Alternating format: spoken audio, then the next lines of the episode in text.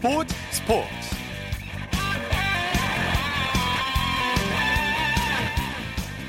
여러분 안녕하십니까? 아나운서 이창진입니다. 유소연 선수가 메이저 대회이자 내셔널 대회인 한국 여자 오픈 골프 대회에서 첫 우승을 차지했습니다. 유소연 선수는 오늘 인천 베어즈베스트 청라 골프 클럽에서 열린 기아자동차 한국 여자 오픈 최종 라운드에서 김효주 선수를 한 타차로 따돌리고 정상에 올랐는데요. 지난주까지 미 LPGA 투어에서 통산 6승, 국내 대회에서 통산 9승을 달성했는데요. 그 중에는 유독 내셔널 타이틀 우승이 많았습니다.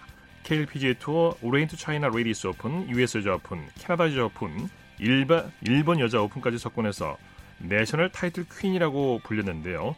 정작 한국 여자 오픈과는 인연이 없었습니다. 마침내 한국 여자 오픈에서 우승 트로피를 들어올린 유소연 선수 소식 잠시 후에 골프 전문 기자와 자세히 살펴보겠습니다. 일요일 스포츠 버스 먼저 프로야구 소식으로 시작합니다. 스포티비 뉴스의 김태우 기자입니다. 안녕하세요. 네, 안녕하세요. KT와 롯데의 경기부터 살펴볼까요?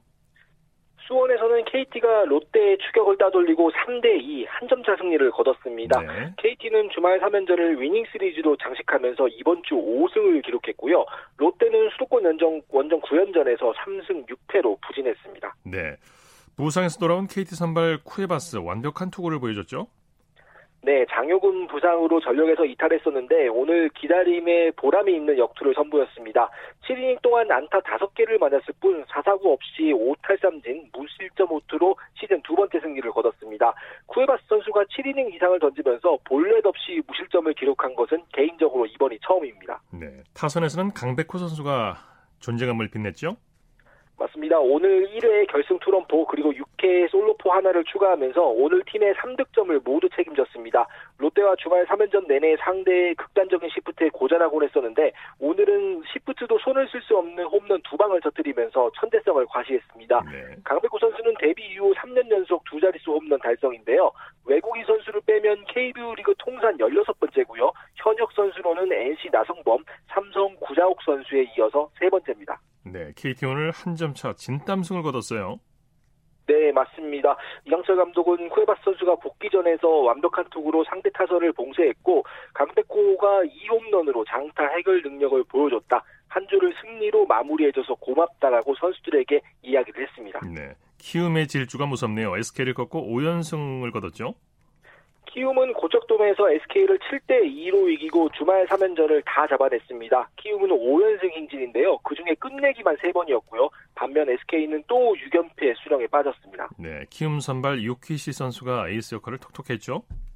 요키시 선수는 오늘도 든든했습니다. 7이닝 동안 3피안타, 6탈삼진, 1실점 호투를 벌이고 팀의 승리를 이끌면서 시즌 여섯 번째 승리를 거뒀습니다. 네. 사실 오늘 야수들의 실책도 있었고요. 전반적으로 위기도 있었는데 동료들의 미안함을 지우는 호투로 에이스다운 투구를 했습니다. 네, 타선에서는 서건창, 김하성, 이정후 선수가 팀 승리를 이끌었죠? 맞습니다. 1회 시작부터 김하성, 이정우 선수의 연속 안타가 터지면서 1회 3점, 3득점의 발판을 놓을 수 있었고요. 리드오프로 나선 서건창 선수도 2안타, 2타점을 기록하면서 활발하게 움직였습니다. 네. 김하성, 이정우 선수도 멀티히트를 기록했는데요. 상위 타선의 폭발력이 오늘 키움의 승리를 이끌었다 이렇게 봐야 할 것 같습니다. 네. SK가 살아나는 듯 하더니 또다시 부진의 늪에 빠지고 말았어요. 네, 10연패 이후에 조금씩 살아나는 듯 했던 SK가 이번 주 KT, 키움과 6연전을 모두 내주면서 이제는 최하위 추락 위협에도 빠졌습니다. 예. 오늘은 선수들의 출근 시간을 조금 늦추는 등 선수들의 리듬을 관리하기 위해서 애를 썼지만 대약이 무효였고요. 사실 6경기를 모두 내줄 상황은 아니었습니다. 그런데 블론 세이브를 3번 볼 수 있듯이 9회 마지막 수비까지 앞서고 있었던 3경기를 내준 것이 굉장히 뼈아팠습니다. 네. 삼성은 기아를 상대로 의미 있는 승리를 거뒀네요. 위기에 몰렸던 삼성이 상대 에이스인 양현종 선수를 무너뜨리면서 기아에 12대 5로 이겼습니다. 예. 삼성 KBO 리그의 원년 멤버이자 대표적인 명문이죠. 오늘 승리로 KBO 리그 사상 처음으로 2,600승 금자탑을 세웠습니다. 네. 삼성 타선이 아주 좋았어요. 오늘 3회까지는 양현종 선수에게 끌려가는 인상이었는데 4회 넉점, 5회 넉점을 기록하면서 한 방에 전세를 뒤집었습니다. 네. 4회에는 구자욱, 최영진 선수의 홈런포가 있었고요. 5회에는 짜임새 있는 공격이 빛났습니다. 8회에는 박혜민 선수가 트럼프를 터뜨리면서 쐐기를 박았습니다. 그중에서 특히 최영진 선수의 활약이 대단했어요. 맞습니다. 오늘 삼성이 세 방의 홈런을 적시에 집중시켰는데 최영진 선수가 4회 홈런을 포함해서 3타수 3안타 2볼넷 4타점의 대활약을 펼치면서 팀 타선을 이끌었습니다. 기아는 상위 타선을 비교적 잘 막아내고도 6번 타순에 위치한 최영진 선수의 방망이를 막지 못하고 연승을 이어가지 못했습니다. 네. 백정현과 양현정 선수의 선발 맞대결도 관심을 끌었죠? 오늘은 두 좌안의 명함이 엇갈렸습니다. 백정현 선수는 1회 김호령 선수에게 홈런을 맞고 불안하게 출발했지만 그 후로는 완벽한 피칭으로 삼성을 이끌었습니다. 네. 7이닝 동안 4피안타 1실점으로 버티면서 시즌 2승째를 거뒀고요. 반면 양현종 선수는 올 시즌 기복이 조금 아쉽습니다. 오늘도 4이닝 10피안타 8 8실점, 7자책점의 최악투로 울었습니다. 네. 시즌 평균 자책점이 3.89에서 무려 4.88, 하루 만에 1점이나 뛰어올랐습니다. 네. NC와 하나도 아주 팽팽한 대결을 펼쳤는데 NC가 진땀승을 거뒀네요. 맞습니다. 창원에서는 NC가 한화에 9대 7로 이겼습니다. 최근 NC의 경기력이 다소 주춤했었는데 한화의 거센 추격을 따돌리고 승리를 거두면서 분위기 반전의 기회를 얻었습니다. 네, 오늘 뭐 결정적인 선수는 박성민 선수라고 할 수 있죠. NC가 6회까지 6대 1로 앞서서 경기가 이렇게 끝나는 줄 알았는데 7회 한화에게 5점을 내주면서 경기가 원점으로 돌아갔었거든요. 하지만 역시 박성민 선수가 또 NC를 구해냈습니다. 6대 6으로 맞선 7회 1사 2, 3루에서 결승 2타점 적시타를 치면서 위기의 팀을 구해냈습니다. 네, 한화는 실책이 뼈아팠어요. 맞습니다. 한화가 2회 조한민 선수 그리고 5회 노태영 선수의 실책이 나왔는데 이 실책들이 결과적으로는 실점으로 이어진 게 좀 뼈아팠습니다. 네. 특히 5회 노태영 선수의 실책은 NC의 4득점으로 이어지면서 한화의 타격이 좀 컸고요. 투수들도 이 실책을 가려주지 못한 게 좀 아쉬웠습니다. 네. 두산과 LG의 잠실 라이벌전은 어떻게 됐나요? 잠실에서는 두산이 LG를 3대 1로 누르고 주말 3연전을 모두 잡아냈습니다. 두산은 네. LG와 공동 2위에 올랐고요. 어제와 엊그제 선발 매치업에서 불리함에도 불구하고 타선이 LG를 꺾어 기세가 올랐었는데 오늘은 반대로 마운드가 힘을 내면서 잠실 라이벌전에서의 우세를 이어갔습니다. 네. 경기 내용 자세히 정리해 볼까요? 2회가 결과적으로 좀 승부를 갈랐다고 볼 수 있겠는데요. 2회 1사 1루에서 LG 선발 이민호 선수의 제구가 흔들리면서 볼넷, 몸에 맞는 공, 폭투가 연이어 나왔고요. 결국 두산이 2회 안타 단 한 개로 두 점을 뽑아내면서 리드를 잡았습니다.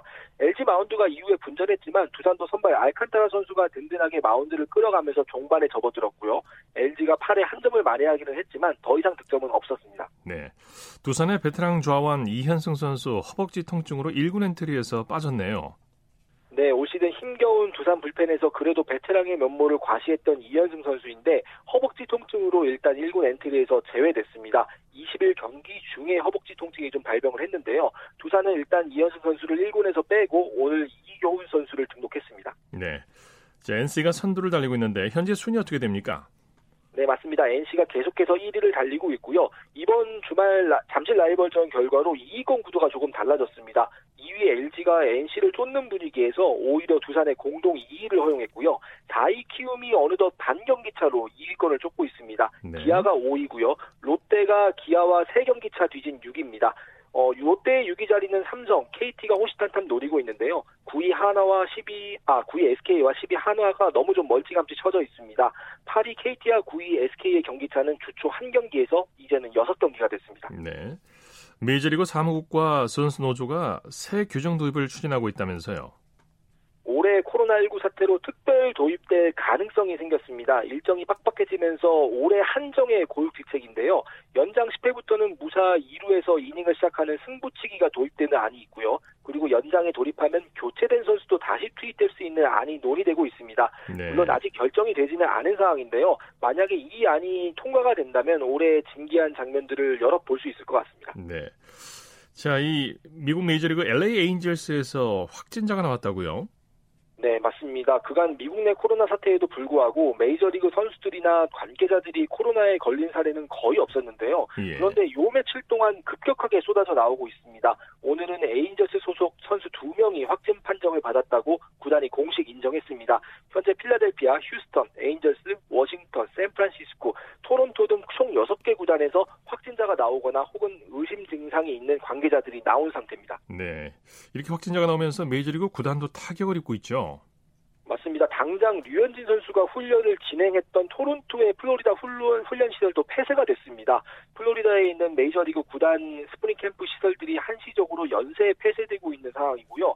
노사가 계속해서 개막 논의를 벌이고 있습니다만 그와 별개로 이처럼 미국 내 확산세가 꺾이기는커녕 오히려 더 늘어나는 상황이라 잘못하면 시즌 자체가 취소될 수도 있다는 우려가 나옵니다. 네. 미국 내 확진자는 오늘도 3만 명 이상 늘어나서 총 233만 명 정도인데요. 이런 걸 보면 우리는 참 그나마 좀 다행인가 이런 생각이 듭니다. 네, 소식 감사합니다. 네, 감사합니다. 야구 소식 스포티비 뉴스의 김태우 기자였습니다.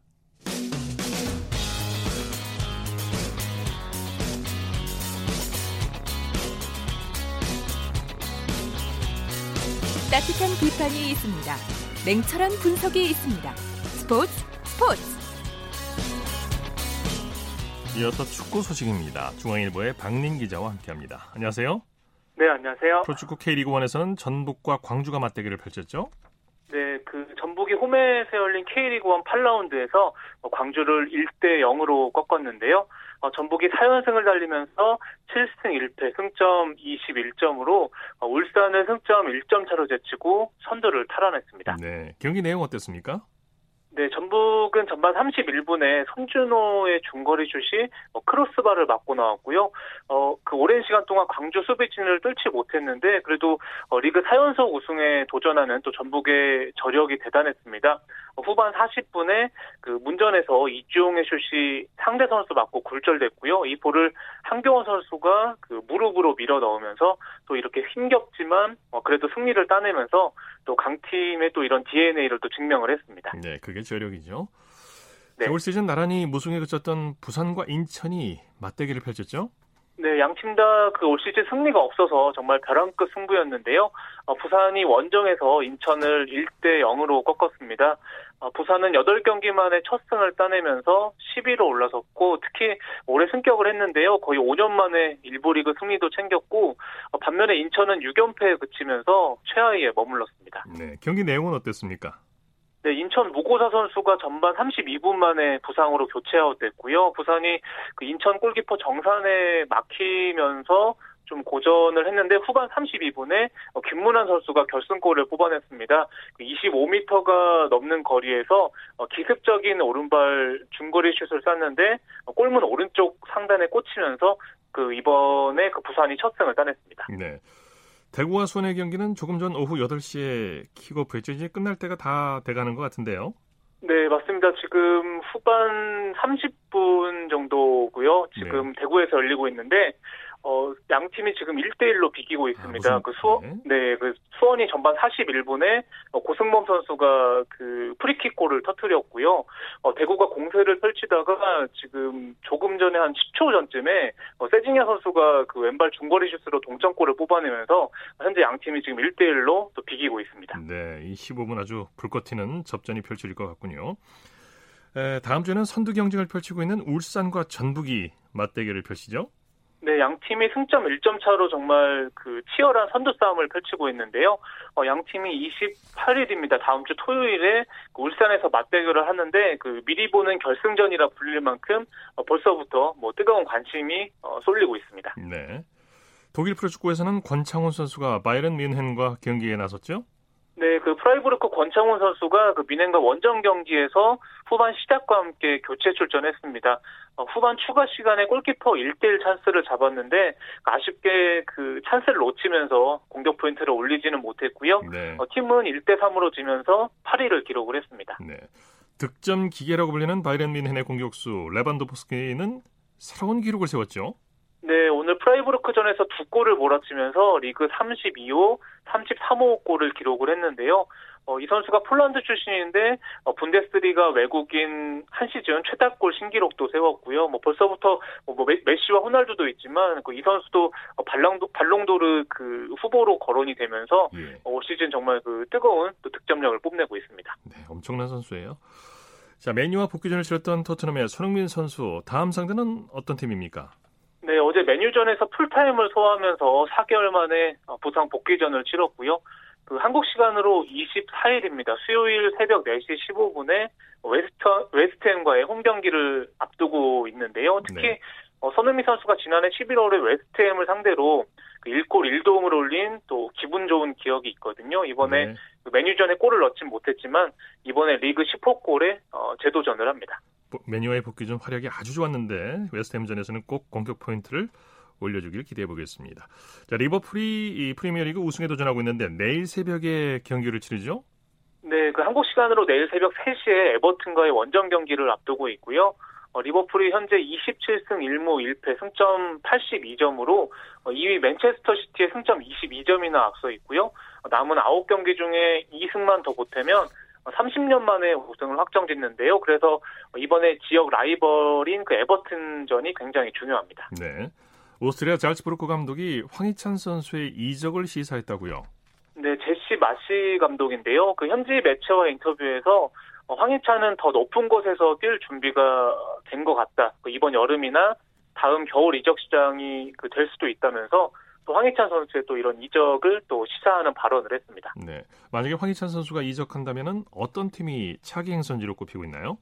네, 그 독일 라이프치히와 잉글랜드 에버턴 이적설이 나오고 있고요. 특히 네. 그 라이프치히와 잘츠부르크가 그 모기업이 같아서 굉장히 선수 간의 교류가 많고요. 뭐 그리고 최근에 라이프치히 공격수 베르너 선수가 첼시 이적을 확정을 했는데 뭐 독일 현지에서도 이 베르너의 대체자로 또 황희찬 선수를 후보로 또 거론을 하고 있습니다. 예. 그밖에 국내외 축구 소식 전해주시죠.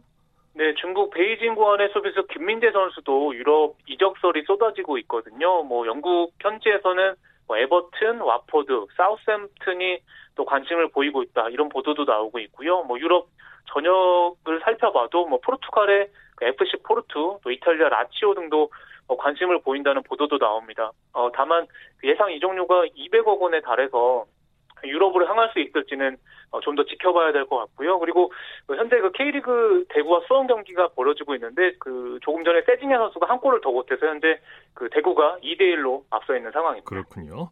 소식 감사합니다. 네, 감사합니다. 축구 소식 중앙일보의 박린 기자와 살펴봤고요. 이어서 한 주간 이슈가 됐던 스포츠계 소식을 집중 분석해보는 최동호의 스포츠 칼럼 시간입니다. 프로야구에서는 한화의 18연패가 팬들의 관심을 받기도 했는데요. 프로축구에서는 FC 서울이 5연패에 빠져 충격을 주고 있습니다. 스포츠 평론가 최동호 씨와 함께 오늘은 FC 서울의 5연패 이유를 자세히 들여다보겠습니다. 안녕하세요. 예, 안녕하세요. FC 서울이 22년 만에 5연패에 빠져서 충격을 주고 있어요. 어, 예, 그렇죠. 이 한화 이글스는 18연패까지 갔는데 FC 서울의 5연패가 뭐가 그렇게 심각할까 이렇게 생각하시는 분들도 계실 수는 있습니다. 그런데 이 야구는 정규 시즌 팀당 144경기고요. 일주일에 주중 3연전, 주말 3연전 6경기랍니다. 어, 그런데 이 프로축구는 올해는 이제 코로나19 때문에 경기 수가 줄었지만 예, 정규리그에서 팀당 38경기로 우승팀을 가리고요. 이 정규리그 수- 경기 수만 비교해 보면 예, 프로축구보다 프로야구가 4배 가까이 많이 되죠. 예. 그래서 이제 비교해 보면 FC 서울의 5연패는 프로야구를 치면 18연패나 19연패 정도의 충격이다. 이렇게 볼 수도 있습니다. 예, 한화의 18연패와 견줄 수 있는 성적이다 이런 말씀이신데 예, 그렇습니다. FC 서울로서도 참 기록적인 패배라고 볼 수 있는데 5연패는 95년 이후 1995년 이후 25년 만이라고 하죠. 어, 예, 맞습니다. 이 어제 울산의 0대1로 패해서 5연패에 빠졌거든요. 그 FC 서울의 최다 연패는 98년 7연패고요. 5연패만 따져보면은 이제 87년하고 95년에 두 번 있었는데 이번이 세 번째입니다. 네. 5연패만 따져보면은 95년 이후에 25년 만이고요. 뭐 98년에 있었던 7연패 이후에 두 번째로 긴 연패 기록이다. 이렇게 볼 수 있죠. 네. 뭐 5연패도 5연패지만 4연패를 당할 때는 대구 FC에 0대 6으로 패했어요. 이건 뭐 기록적인 참패였다고도 볼 수 있죠. 어, 예, 그렇죠. 뭐 0대 6이라는 점수가 축구에서는 보기 드문 이 스코어라고 볼 수 있죠. 네. 어, 지난 14일에 4연패를 당할 때, 어, 대구 FC 0대 6으로 패했고요. 어, 내용도 안 좋았는데 자책골이 두 골이나 됐습니다. 이 때문에 FC 서울 내부적으로 무슨 일이 있는 게 아닌가, 뭐 이런 의, 의구심마저 생길 정도였고요. 네. 뭐 어제 경기에서는 뭐 이 그동안 고집했던 3백을 버리고 4백으로 이, 이 변환하면서 수비에 변화를 줬고 이 김호영 전 강원 FC 감독을 수석 코치로 영입하면서 이 나름 승부수를 띄우기도 했는데 5연패를 피하지는 못했습니다. 네. 뭔가 총체적인 문제가 있지 않나 생각이 드는데 0대 예. 6이라는 기록적인 참패에다 5연패. 또 서울이 올 시즌 들어서 계속 구설수에 오르고 있지 않습니까? 개막전 때 리얼 돌 파문도 있었잖아요.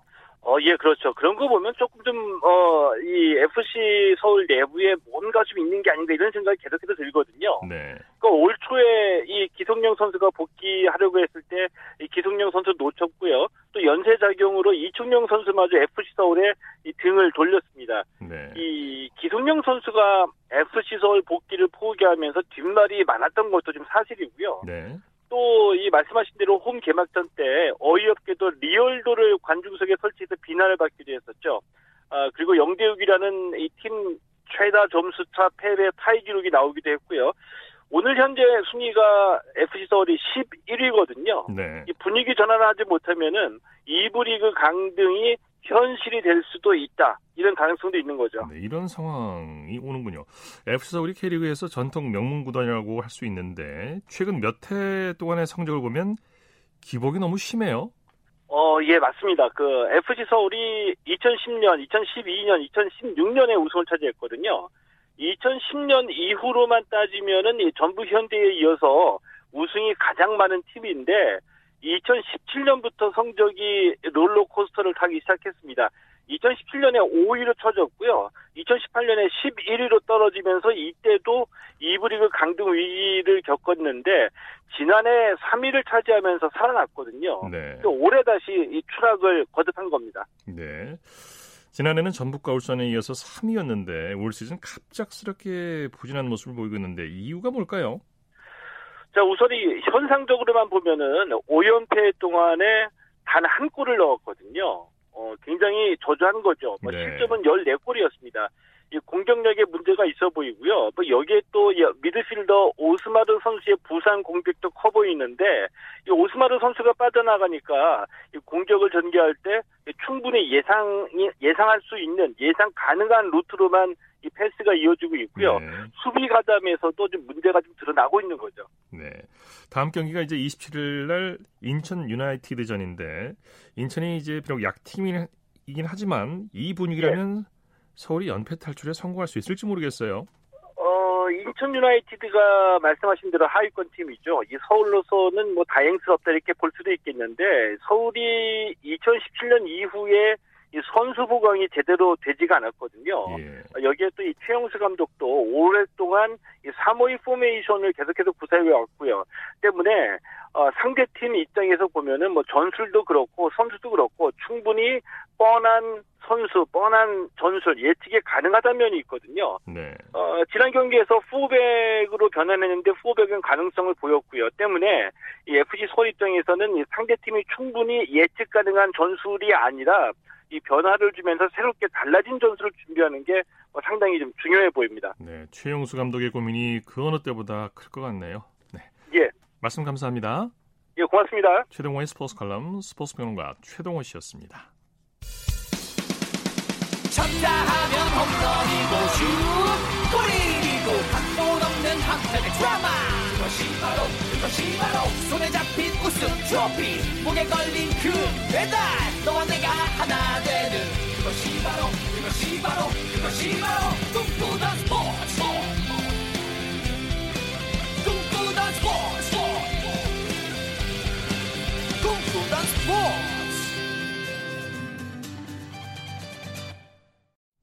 스포츠 뒤에 숨어있는 즐거움과 노력 그리고 열정을 소개하는 스포츠를 만드는 사람들 시간입니다. 이혜리 리포터와 함께합니다. 어서 오십시오. 네, 안녕하세요. 오늘은 어떤 분입니까? 네, 요즘 그 코로나19로 실내 활동이 어려워지면서 야외에서 마스크 착용하고 걷기 운동을 하고 있는 분들을 볼 수 있는데요. 예. 걷기는 특별한 장비나 뭐 개인적인 투자 없이도 할 수 있는 가장 안전한 유산소 또 운동입니다. 최고의 운동이죠. 네, 그래서 쉽게 할 수 있는 스포츠 운동이라고 볼 수 있는데요. 오늘 주인공은 이 걷기와 관련한 분이라고 볼 수 있습니다. 이 대한 걷기 협회 이사로 활동하고 있는 최필남 씨인데요. 이 최필남 씨는 걷기 지도자로 활동하면서 매우 매월 셋째 주 금요일마다 한강을 걷는 이 별밤 걷기 대표로도 활동하고 있고요. 예. 또 대한 걷기 협회 임원들과 함께 10km, 뭐 20km의 거리를 함께 즐거운 마음으로 걷고 있다고 했습니다. 최필남 씨 만나보시죠. 제가 어, 만성 질환자입니다. 당뇨, 고혈압, 고지혈증에서 제가 이제 당뇨가 온 줄을 몰랐어요. 근데 자꾸 다리에 쥐가 나더라고요. 혈액 순환이 안 좋은가 보다 그랬는데 그래서 뭔가 운동을 해야 되겠다 그랬는데 그래서 이제 걷기에 점념하고 기쁘게 걷고 있습니다. 걸어서 이제 신진대사를 잘 활성화시키고 우리가 이제 그 심폐혈관이 가장 이제 건강해져야 되거든요. 나이 들수록 그 심폐 기능이 약화되기 때문에 걸으면서 꾸준히 걷고 과학적으로 걸어야 이 심폐 기능이 약화되는 거를 조금 지연시킬 수 있죠. 아주 좋은 말씀이에요. 네. 그러면서 사람들과 얘기도 나누고 또 무엇보다 자연과 함께 강이나 숲, 공원을 걸으니까 어, 운동의 효과가 더 크겠죠. 네, 그렇습니다. 이 채필름 씨가 걷기를 할 때 강조하는 게 있는데요. 꾸준하게 과학적으로 그리고 즐겁게 함께 걷기를 권장하고 있었습니다. 네. 이 활동을 통해서 채필름 씨는 자부심을 느끼고 있었는데요. 이 채필름 씨로 인해서 한 지인은 원래 평소에 허리가 안 좋아서 운전을 못할 정도로 허리 통증이 있었는데 바르게 걷기를 통해서 현재 허리 통증이 많이 나아졌고요. 또 특히나 워낙 걷기에 대한 매력을 푹, 푹 받아서 안양시 체육회 걷기협회 회장으로도 활동하고 있다고 하더라고요. 네, 네, 네. 그리고 또 대한걷기협회에서 한 활동 중에서 세상을 바꾸는 시간 여행이라고 해서 500리를 함께 걷는 프로그램이 있었거든요. 네. 이 활동은 그 평창 동계 올림픽 전에 이 개최를 기념해서 진행됐었는데 서울 올림픽 공원에서 강원도 평창 청소년 수련관 수련관까지 500리를 함께 열흘 동안 걸었습니다. 예. 그때 또 중고등학생들이 함께 참여했다고 하더라고요. 이 채필름 씨에게 들어보겠습니다. 사람들이 이제 걷게 되면 체형이 바깥쪽으로 취준이 돼요. 그래서 어, 운동화 같은 것도 바깥쪽에서 그게 다는 모습을 보실 거예요. 근데 이제 뒤꿈치 하고 앞꿈치를 탁 차고 나가는 그런 느낌으로 탁탁 가다 보면 그게 이제 바른 걸음이 되는데 우리 발이 일자로 해서 뒤꿈치 앞꿈치 치고 이렇게 치고 나가는 거죠. 육상 선수들이 스타트 할 때 나가듯이 그래서 그런 원리로 하시면 걸음이 교정이 되고 바르게 걷기가 됩니다.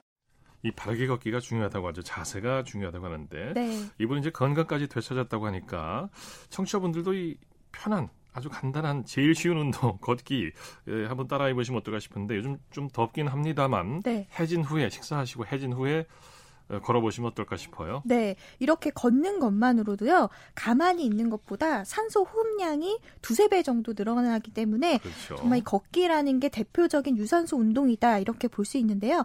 뒤꿈치에서 앞꿈치로 이렇게 힘차게 다리에 힘을 줘서 힘차게 나아가는 방법으로 걸어가면 좀 더 건강하게 걸을 수 있습니다. 네. 그리고 이 치필람 씨는 걷기 지도자로 활동하는 것 외에도 스포츠로 논문을 썼는데요. 이 스포츠 응원 음악이 사회 통합에 미치는 영향이란 이 주제로 음악과 관련해서 또 스포츠와 접목해서 또 논문을 썼습니다. 네. 지금은 또 서울에 있는 한 중학교에서 행정실장으로 근무를 하고 있는데요. 특히나 청소년들에게도 걷기에 대한 이런 중요성을 알리고 싶어서 여러 활동들을 앞으로도 계획하고 있었습니다. 네. 학생들의 건강을 위해서 걷기 활동에 대한 어떤 계획을 세우고 있는지 이 최필남 씨에게 들어보겠습니다.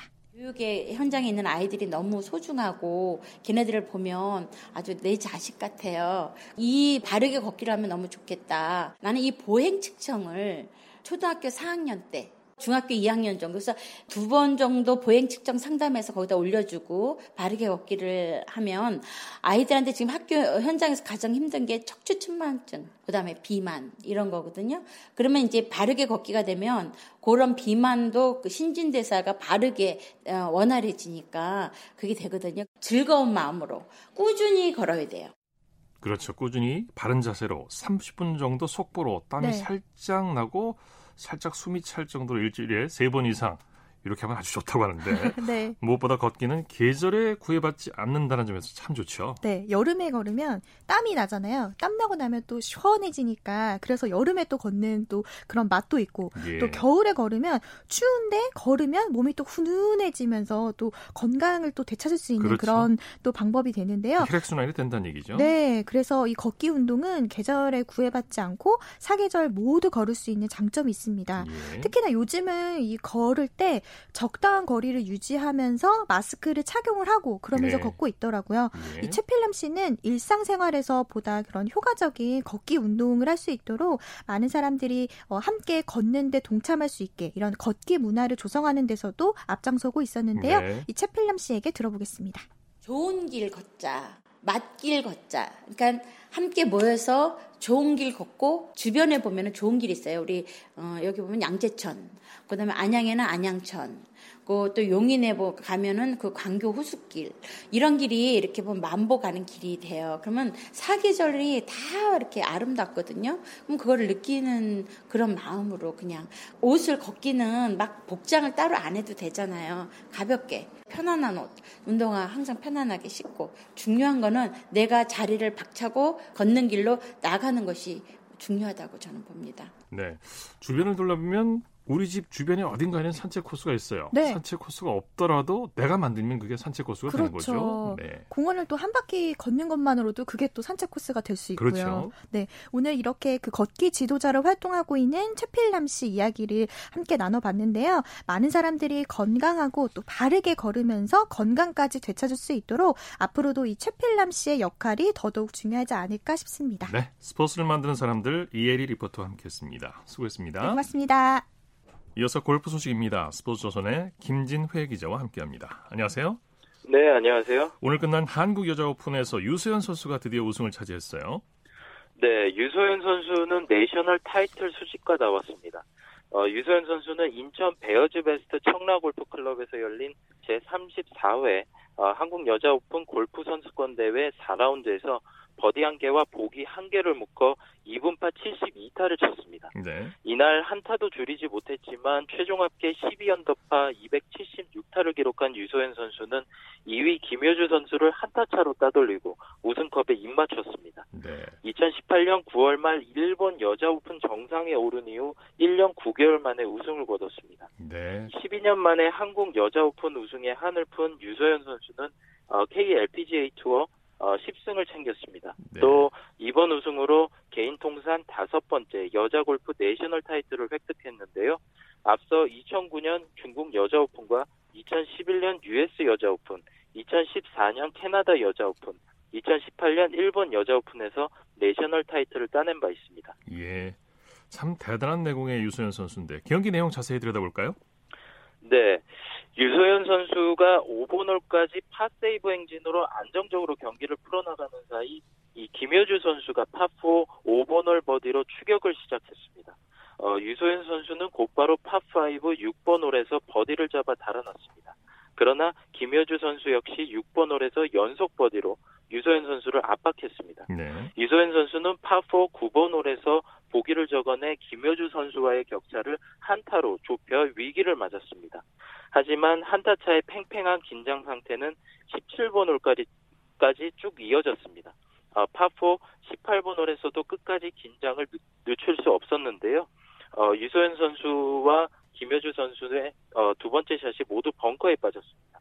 이 김효주 선수는 그린 왼쪽 홀 앞에 있는 벙커에 유소연 선수는 그린 왼쪽 홀 뒤에 있는 벙커에 각각 공을 빠뜨렸습니다. 그러나 유소연 선수는 벙커샷을 홀 가까이 가까이에 잘 붙인 뒤 파에 성공하며 우승을 확정했습니다. 예, 김효주 선수도 파로 잘 막았지만 한타 차를 좁히지 못했습니다. 예. 유소연 선수가 우승 상금 2억 5천만 원을 전액 기부했다고요. 통 크네요. 네, 전액 기부는 3라운드가 끝난 뒤 마음의 결정을 했다고 하는데요. 어, 유소연 선수는 우승한 뒤 기부하면 좋겠다고 생각했고 뭔가 목표가 있으면 더 열심히 할 수 있을 것 같았다고 합니다. 네. 아, 유소연 선수는 우승을 한 이후 시상식 전에 어머니에게 전화를 드려 기부한다는 내용을 발표할 테니 너무 놀라지 마시라고 네. 했는데 어머니도 딸의 기부 결정을 기쁘게 받아들여 주셨다고 합니다. 네, 네. 우승도 우승이지만 통큰 마음 씀씀이에 박수를 보내드리고 싶네요. 에, 유소연 선수가 이번 우승 전까지 마음고생이 심했다고 하죠. 네, 유소연 선수는 2018년 구름 위를 걸었는데요. LPGA 어, 마이어 클래식과 일본 여자 오픈 인터내셔널 크라운에서 우승을 차지했습니다. 반면 2019년은 굉장히 힘든 해였습니다. 네. 어, 우승이 없었고요. 치, 치고자 하는 대로 컨트롤이 되지 않았고 거리도 많이 줄면서 거리를 내야 한다는 생각에 스윙 템포도 무너졌습니다. 그러나 주변에 좋은 조언을 얻고 2020년을 준비하면서 골프에 대한 집착을 많이 버렸습니다. 네. 지나간 아쉬움은 잊으려고 노력했습니다. 그러면서 체력 훈련을 하고 골프와 관련되지 않은 취미 생활을 하면서 심리적 안정을 되찾은 것이 이번 우승 원동력이었다고 합니다. 네. 골프는 심리 게임이라고 하는데 마음의 안정을 찾은 게 비결이었군요. 임성재 선수가 아시아 1인자에 등극했다고요? 네, 임성재 선수가 남자 골프 세계 랭킹에서 아시아 선수 중 가장 높은 21위에 올랐는데요. 어, 지난 15일에 발표된 세계 랭킹에 따르면 임성재 선수는 찰스, 찰스 슈와브 챌린지에서 공동 10위를 차지하면서 랭킹이 지난 3월 24위에서 두 단계 상승했습니다. 임성재, 임성재 선수는 어, 지난 3월까지 22위였던 일본의 마쓰야마 히데키를 24위로 밀어내고 예. 아시아 선수 중 톱이 됐습니다. 그렇군요. 한국 선수가 아시아 최고 랭킹을 차지한 건 약 7년 7개월 만인데요. 최경주 선수는 어, 2011년 5월 플레이어스 챔피언십에서 우승한 후 2012년 11월 말까지 아시아 1위를 지켰습니다. 예. 자, PGA 투어 RBC 헤리티지 대회에서는 한국 선수들이 모두 컷 탈락했는데요. 이번 대회 공동 선두가 무려 4명이라고요? 네, PGA 투어 RBC 헤리테이지에서 어, 셋째 날까지 선두권 접전이 이어졌습니다. 어, 2라운드까지 단독 선두였던 웹 심슨을 비롯해 4명이 중간 합계 15언더파 198타를 기록 공동 선두를 형성했습니다. 예. 어, 이날 잉글랜드 출신 티럴 해턴이 보기 없이 버디만 8개를 뽑아내는 맹타를 휘두르며 21계단이나 뛰어 올라 선두에 합류했고 멕시코 출신 아브라함 안세로와 미국의 라이언 파머가 각각 여섯 타와 다섯 타를 줄여 공동 선두에 이름을 올렸습니다. 예. 안타깝게도 임성재, 김시우, 최경주 등 이번 대회에 나선 한국 선수들은 모두 컷을 통과하지 못했습니다. 네. 골프 황제 타이거 우즈가 PGA 투어에 언제 모습을 드러낼지 팬들이 많이 궁금해하고 있어요. 네, 골프닷컴 분석가 저스틴 레너드는 우즈가 메이저 대회에 맞춰 몸 상태를 끌어올리고 있다고 밝혔습니다. 이 PGA 투어가 막을 열고 2주가 지난 상황에서도 우즈의 모습을 찾아볼 수가 없는데요. 네. 우즈는 다음 주 트러, 트래블러스 챔피언십도 건너뛰는 것으로 알려졌습니다. 이에 레너드는 우즈는 같은 장소에 가는 것을 좋아한다며 우즈는 페덱스컵 플레이오프와 메이저 대회들을 노리고 있다. 8, 8월 첫 주에 열리는 올해 첫 메이저 대회 PGA 챔피언십에 맞춰 몸 상태를 준비해 놓을 것으로 전망했습니다. 네. 골프기를 한동안 떠났던 미국 출신 크리스트 커크가 세 살이 됐다고요. 짧게 전해 주시죠. 예. 아, 알코올 중독과 우울증 치료를 위해 한동안 코스를 떠났던 커크가 PGA 2부 투어 대회 우승으로 재기 가능성을 밝혔습니다. 네. 아, 이 커크는 2015년 세계 랭킹 16위까지 어, 오른 선수인데요. 어, 근데 2018년 9월 이후 대회에 나오지 않으면서 이 팬들의 기억에서 잊혀졌는데 네. 이번 우승을 통해서 예, 팬들에게 자신의 존재감을 다시 한번 예, 부각시켰습니다. 말씀 감사합니다. 네. 골프 소식 스포츠 선전의 김진회 기자와 정리했습니다. 스포츠 스포츠 오늘 준비한 소식은 여기까지입니다. 함께해 주신 여러분 고맙습니다. 지금까지 아나운서 이창진이었습니다. 스포츠 스포츠